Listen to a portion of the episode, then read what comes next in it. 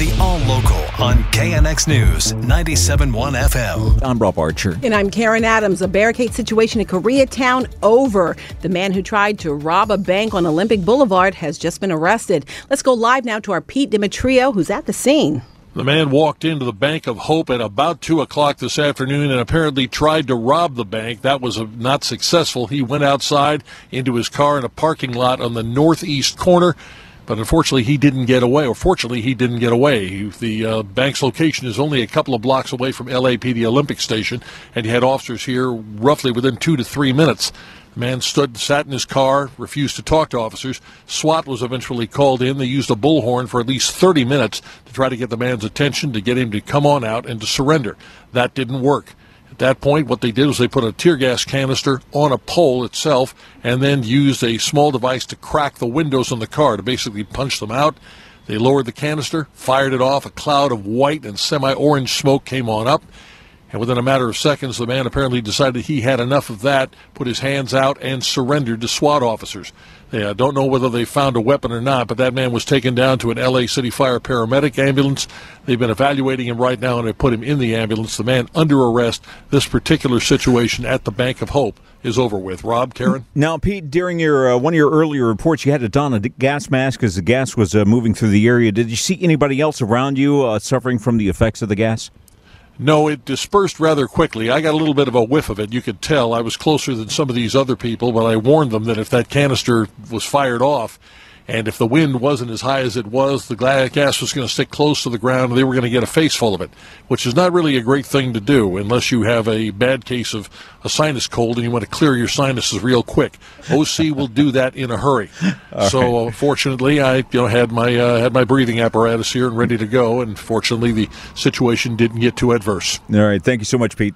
Two former LA County Sheriff's deputies facing federal charges. They're accused of violating a man's civil rights. Our Margaret Carrero is in downtown LA with that story. Miguel Vega and Christopher Hernandez are accused of illegally detaining the 23 year old man and falsely imprisoning him in the back of their patrol car three years ago. According to the indictment, the victim was confined in the back of the patrol car during a chase that later took place and ended when Vega crashed, injuring the victim. U.S. Attorney Martin Estrada. The complaint and the indictment that we filed today also alleges that these two former deputies engaged in a cover up of their illegal actions. The former deputies surrendered this morning and are scheduled to be arraigned this afternoon. Both were involved in the Andres Guardado case with Vega fatally shooting the 18 year old. No charges have been filed in that case. In downtown LA, I'm Margaret Carrero, KNX News, 97.1 FM. Authorities have the man who threatened the California Capitol building in custody. The Capitol had to be evacuated earlier today because of a credible threat. Now, he's responsible for a pair of shootings in Northern California. Fortunately,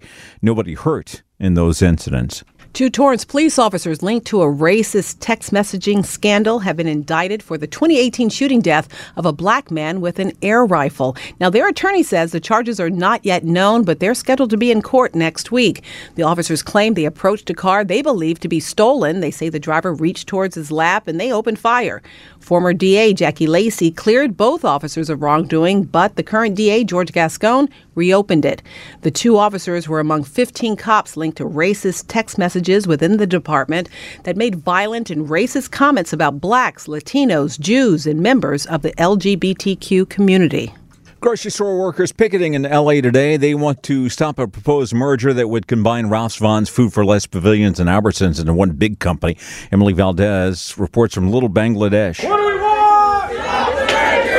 A few dozen workers picketing in front of the Ralphs on 3rd in Vermont against a proposed merger between grocery giants Kroger and Albertsons. They can possibly close down like 400 and some stores. It could give, give me out a job, my friends, my family. A lot of people I know work at grocery stores. This is our way to eat. Jessica Crowley is a pharmacist at a Pavilions.